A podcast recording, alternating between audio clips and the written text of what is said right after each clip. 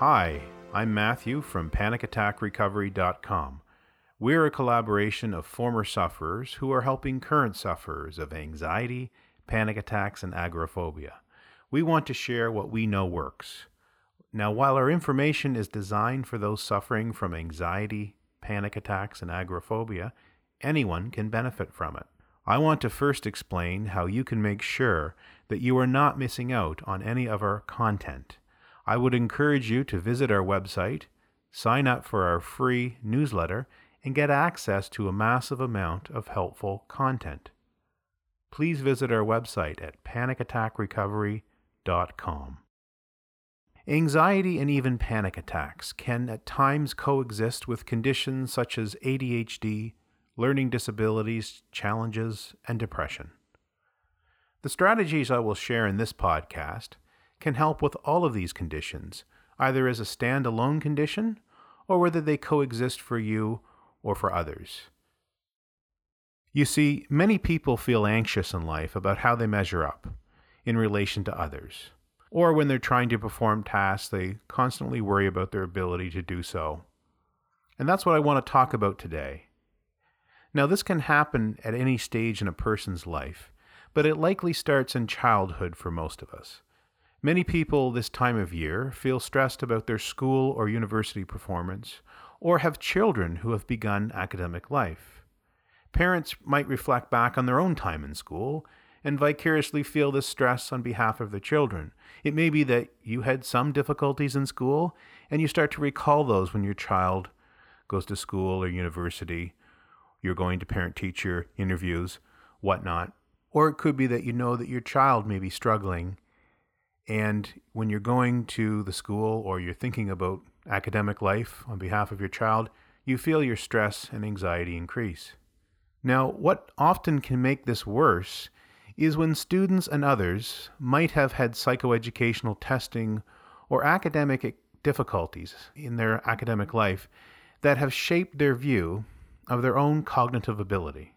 So, again, whether it's you who who are experiencing this as a student, as an adult with difficulties, or whether it's your child, this again can be a source of stress for you and for your children. Now, let me just explain a little bit more here. You see, it's one thing if you take the view that you can accomplish what you put your mind to when you make the effort. But there have been a great number of people whose early life experiences have given them the notion that they cannot do much academically, or they lack the cognitive abilities to accomplish much in life because their abilities or the def- deficiencies they have are low in this area. Now, let me be very clear what I'm saying here and what I'm not saying. I'm not criticizing psychoeducational assessments. It's critical to understand if one is having difficulty for sure.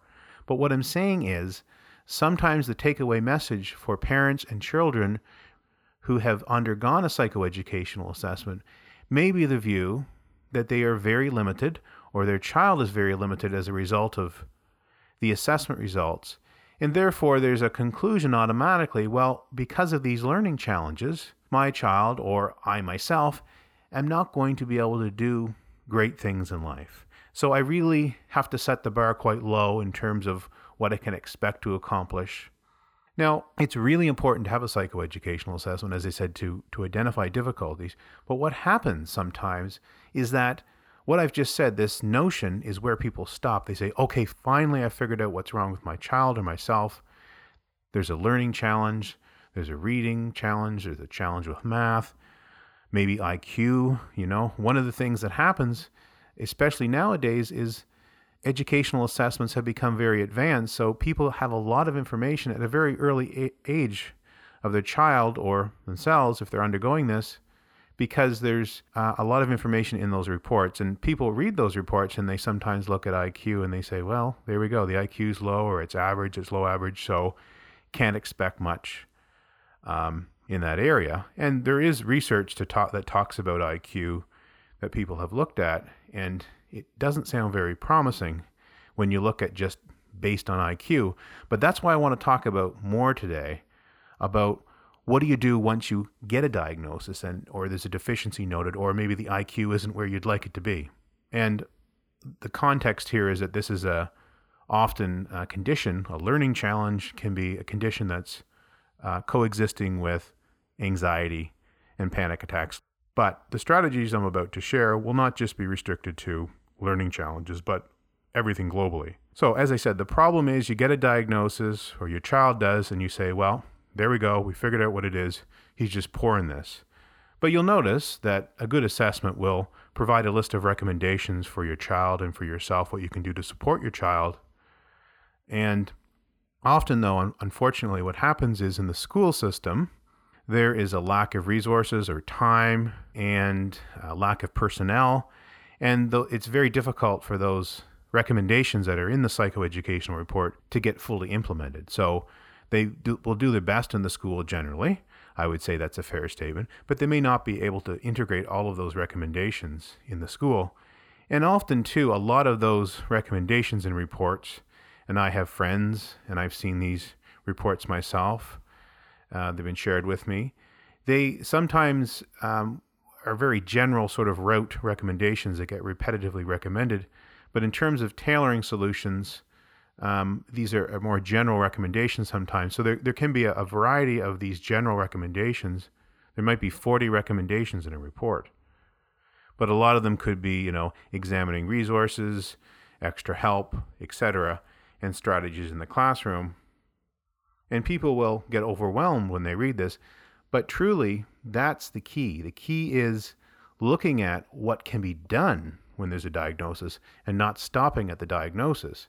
And I've heard people, psychologists, have discussed the fact that okay, it's it's one thing to identify that there's a, a learning problem, but it, the key is what are you going to do about it? What are you going to do to help it? And that's what I'm talking about today. The focus is on what you can do to work with a learning challenge. And I think what I'm going to share with you is going to be quite interesting. So, as I said, there's a psychoeducational assessment or whatnot has been done. There's uh, some challenges noted. There's some recommendations made in general. But there are things that you as an individual really have to do and has to happen at home to support this. One wouldn't want to rely on the school, for example, to be the only intervention that helps a child who has a problem or an adult who has problems with uh, daily living. So there are things that you can do on your own, and that's um, what I want to talk about right now. For example, there are personality characteristics that can serve you and anyone who has difficulties. One would be conscientiousness. Are you a conscientious person? And um, being conscientious can really help you to do your best when you're doing things and not simply just say, well, I'm not going to bother trying now because I have problems, but you're still conscientious and you're doing your best. That's key. And a lot of these things aren't new but they are things that people don't think about in the context of challenges. And why I talk about them is that I think they're more important when one identifies challenges than they would be in general when you're just talking about doing your best and you're not talking about any learning challenges or other challenges in life. The second uh, personality characteristic would be creativity. Um, often people can be very creative, even though they may have learning challenges. So that's something that can absolutely be very helpful for one. And uh, it can be an activity that you can engage in on your own terms. You can do creative tasks that you enjoy. But it can also be an area where someone can shine who may have learning challenges. Another uh, characteristic would be persistence. And persisting at things is very helpful, especially if things are difficult for you and you can push through anyway. And not only are you doing your best, but you're forcing yourself sometimes because you know in the long run that persistence is key. And persistence will be very helpful in doing the right things that can be helpful for a learning challenge. And there are supports you can build into your routine on a regular basis. As I said, things can be put in place in school. There can be accommodations and adaptations in school and in the workplace when we're talking about adults. You can do things in your environment that may work very well for you uh, with your style. And that allows you to do much better than uh, not being sensitive to the environment, the work environment. And there are strategies that you can learn by doing your own personal research in the area, but also learning from others who have struggled with similar challenges. There are activities that you can do to help, and they may suggest to you, and you'll find on your own. So you need to be a lifelong learner on strategies that you can use to help yourself in the areas where you have strengths and to work on those areas, especially. And there's nothing wrong or ashamed that you should be ashamed about when it comes to using strategies and activities. It isn't that you have to do things the way everyone else does them. It may be that there are strategies you can use that would be very helpful. It would be sort of, in a way, if there's a challenge identified, it would be like saying to a diabetic, well, um, just, uh, just keep eating like everyone else does and don't do anything else. And your diabetes will that's the best you can do. And of course, there are things that can be done. There can be medication, there can be insulin, there can be dietary interventions, etc.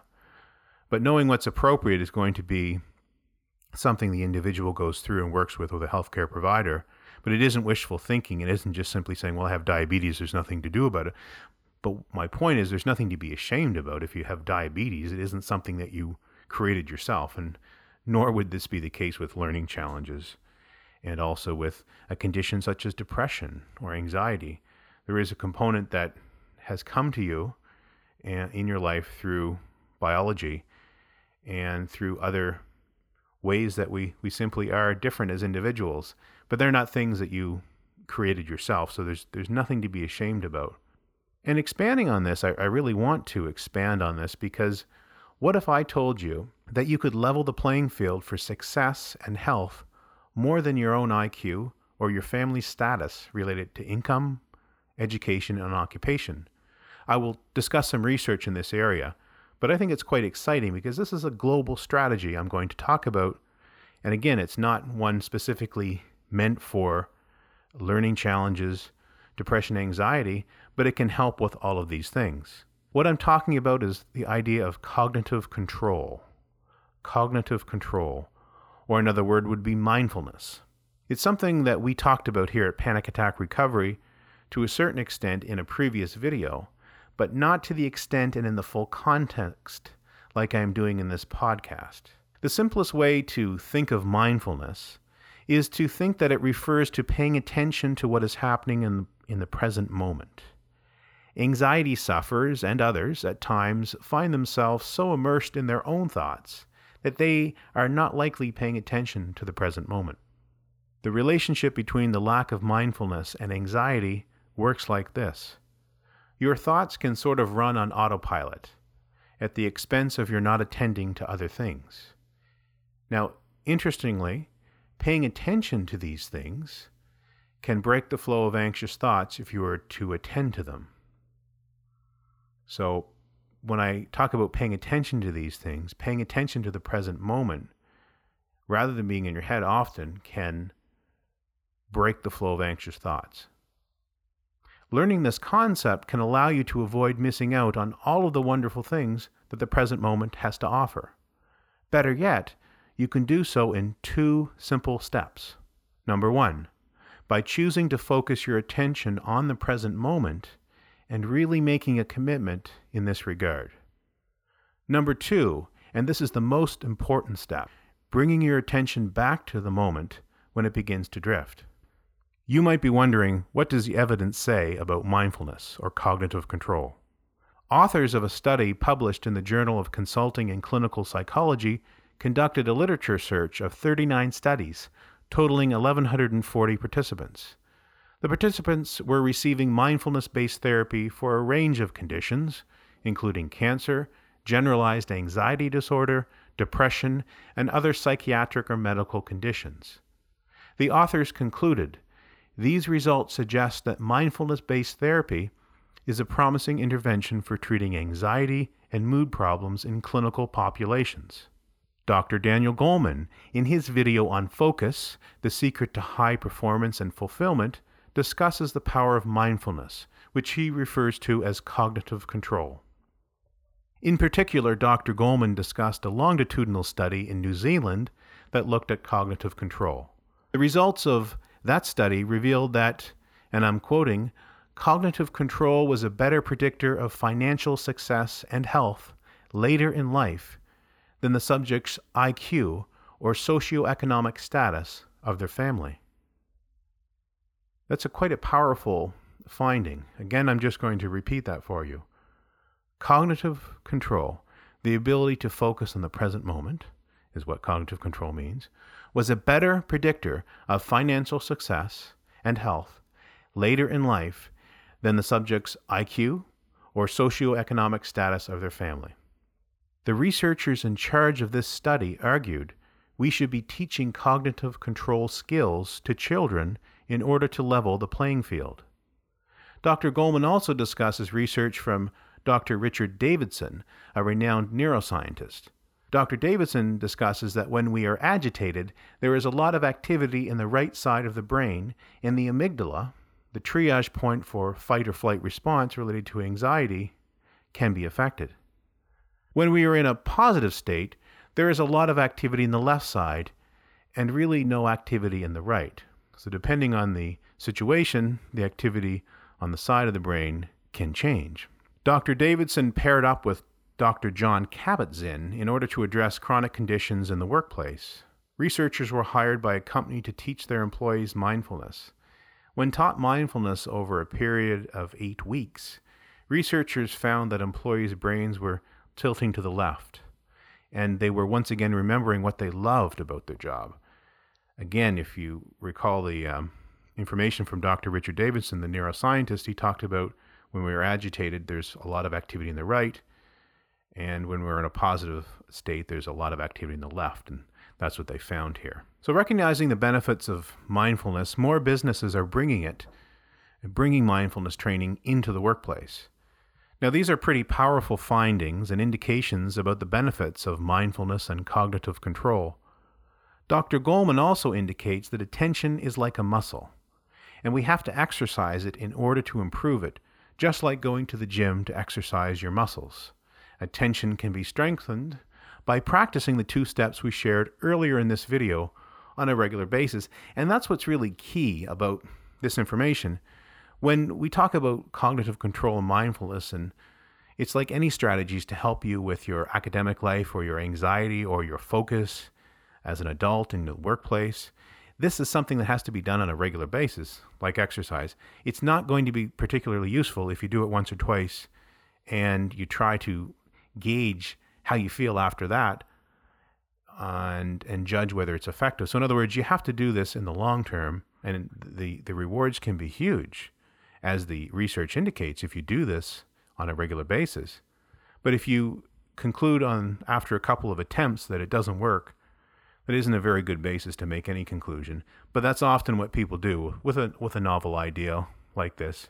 Novel idea in the sense that novel for you to try it. I'm sure you've heard about mindfulness before to a certain extent, but again, never really thought about its power and thought, well, it just might make me focus better, but that really isn't going to change my life.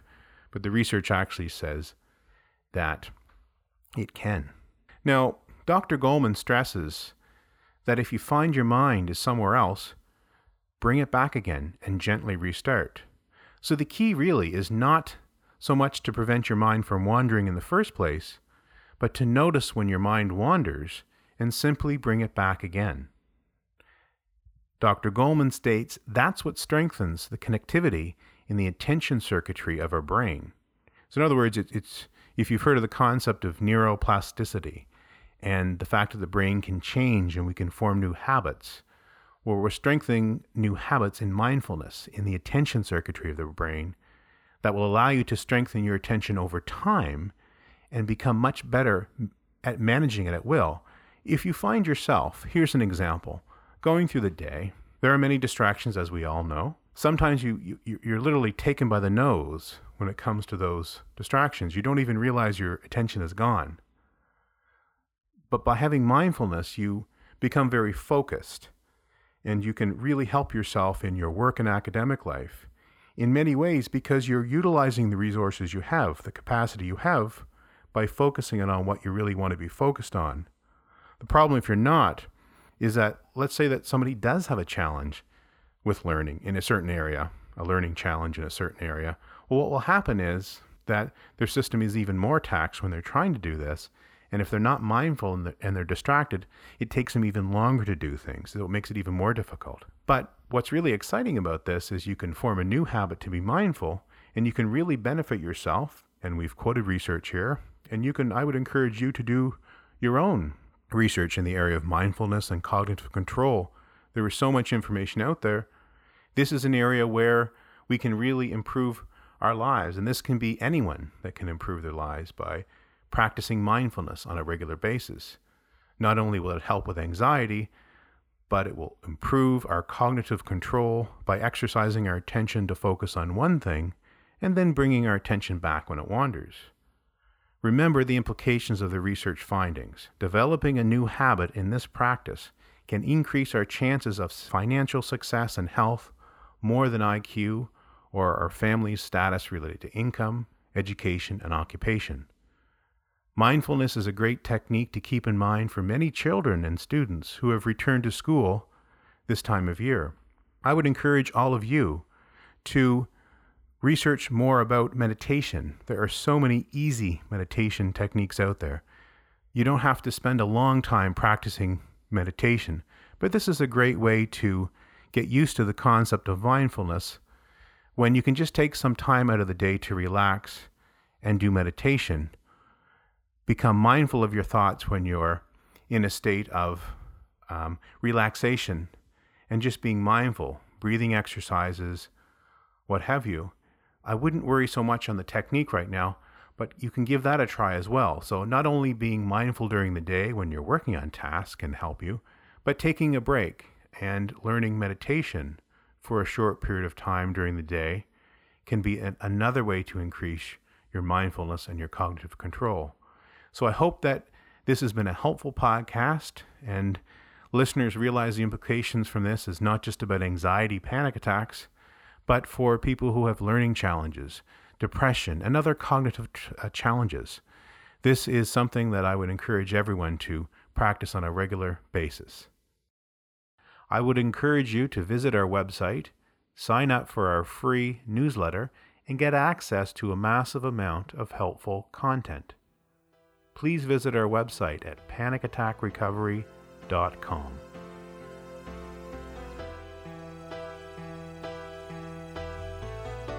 All information presented in these podcasts is provided for educational and informational purposes only. It is not intended to be a substitute for a psychologist, psychiatrist, or other healthcare provider's consultation. Please consult a psychologist, psychiatrist, or appropriate healthcare provider about the applicability of any opinions or recommendations with respect to your own panic attacks, anxiety or agoraphobia, or any other symptom or condition.